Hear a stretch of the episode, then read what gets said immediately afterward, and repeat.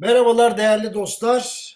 10 Aralık Perşembe 2020 ve bugünkü yazımı, bugünkü çalışmamı doğru bilinen yanlışlar üzerine ayırdım. Yani ekonomi konularında yapılan yanlış yorumlar var. Bunlar beni epey güldürüyor. Sanıyorum sizler için de hem bilgilendirici hem eğlenceli olacak. Mesela döviz tevdiat hesapları Merkez Bankası rezervinden fazla. Şimdi döviz tevdiat hesapları gerçek döviz anlamına gelmez. Bu bir. Çünkü bunların çoğu dövize endeksi Türk lirası hesabıdır. Döviz rezervleri ise efektif gerçek rezervlerdir. Bunları kıyaslamak elma ile armutu kıyaslamak gibidir. Ha tabi döviz tevdiat hesaplarından Türk lirasına dönüş güvenin artması manasına da gelir. Onu kabul ediyorum. Ama ek bir bilgi vereyim. Amerikan Merkez Bankası'nın basmış olduğu dolar ile dünyadaki dolar mevduatı arasında 1'e 50 fark vardır şaka değil. Yani bankadaki dolar hesaplarının çoğu dünyada dolara endeksli ulusal paranın türevidir. Haberiniz olsun. Şimdi ikinci serzenişe gelelim. Gerçek enflasyon bu değil kardeşim. Yani vatandaşın hissettiği fiyat artışlarına hayat pahalılığı denir. Kabul edilmiş endekslerle yapılan fiyat hesaplamaları da TÜFE'dir. Yani tüketici fiyat endeksi. Avrupa Birliği'nde de vatandaşın hissettiği enflasyon ile resmi enflasyon arasında bazen 7-8 puan fark çıkıyor. Haberiniz olsun. Her ne kadar TÜİ son zamanlarda güvenilirliğine gölge düşürecek açıklamalarda bulunsa da dünyanın hiçbir yerinde tüfe oranları doğrudan vatandaşın maruz kaldığı zorlukları yansıtmaz. Ancak bizdeki gibi gerçeklerden bu kadar saptığı da görülmedi tabii. Kasım ayına ait tüfe rakamları yüksek olması açısından üzücü ama gerçeğe yakın olması açısından sevindirici oldu diyebilirim. Şimdi bir başkasına geçiyorum. Düğün sezonu geldiğinde altın yükselecek.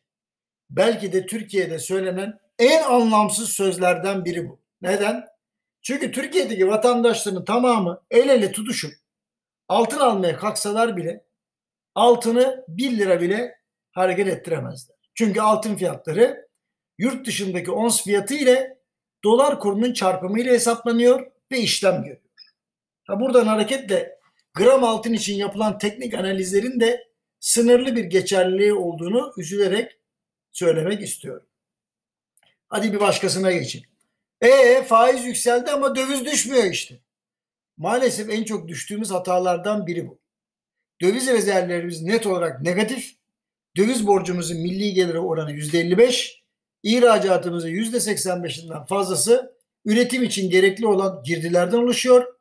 Ayrıca herkes faturasını dövize endeksli kesmeye çalışırken bireyler de gelirlerini dövize endeksi olarak arttırmak için var güçleriyle çalışıyorlar. Hala kiraların bir kısmı ile gayrimenkul satışlarının büyük bir bölümü döviz üzerinden yapılıyor Çocukların eğitim masrafı birçok yerde dövizden bile hızlı yükseliyor. İç ve dış siyasette sürekli gerginlik var. Bunun neticesinde yaptırımlar ve belirsizlikler meydana geliyor. E bu durumda vatandaşlar da haklı olarak gelecek kaygısı içinde döviz yatırımı yapıyorlar. Ve TL'den kaçıyorlar. Yahu bu şartlar altında faizler yükselse ne olur? Kurları sakinleştirir mi? Siz söyleyin. Bir tane daha geldi bakın. Faiz enflasyon yaratır. Şimdi her ne kadar faiz bir maliyet unsuru olsa da enflasyonu yaratan faiz değil, düzensiz işleyen piyasalar, sürekli kamu müdahalesi, yüksek gümrük vergileri, karışık vergi sistemi, döviz kurlarının yükselişi gibi sebeplerdir. Unutmamak lazım ki enflasyon bizatihi faizi de oluşturan bir değişkendir. Enflasyon yükseldikçe faiz de yükselir. Bu meseleyi tersten okuma gayreti bilim ve pratikten uzaklaşmak demektir. Mesela bir tane daha gelsin. Faizden enflasyonu çıkardım, reel faizi buldum. Dünyanın en yanlış hesaplama işlemidir. Reel faiz ancak ve ancak aynı döneme ait faizden enflasyon çıkarılınca bulunur. Dolayısıyla şu anki faizden en son açıklanmış enflasyonu çıkararak reel faizi bulamazsınız. Yanlıştır bu. Televizyon yorumcuları ve bazı uzmanlar bu hatayı çok sıklıkla yapmaktadır. Hadi sonuncusuna geleyim. Sıkı para politikası uyguluyoruz ama enflasyon düşmüyor. Maalesef bu hatayı da aspirinden başka ilaç bilmeyen bir doktorun reçetesi gibi uygulayan ve de uygulatmak isteyen insanlar var. Eğer talep enflasyonu yok ise sıkı para politikası uygulayarak enflasyonu düşürmek mümkün değil. Ya bunu bir öğrensek iyi olacak. Ama bunu yapıp bir de durgunluk içinde enflasyon yaratmak da yan etki olarak karşımıza çıkar.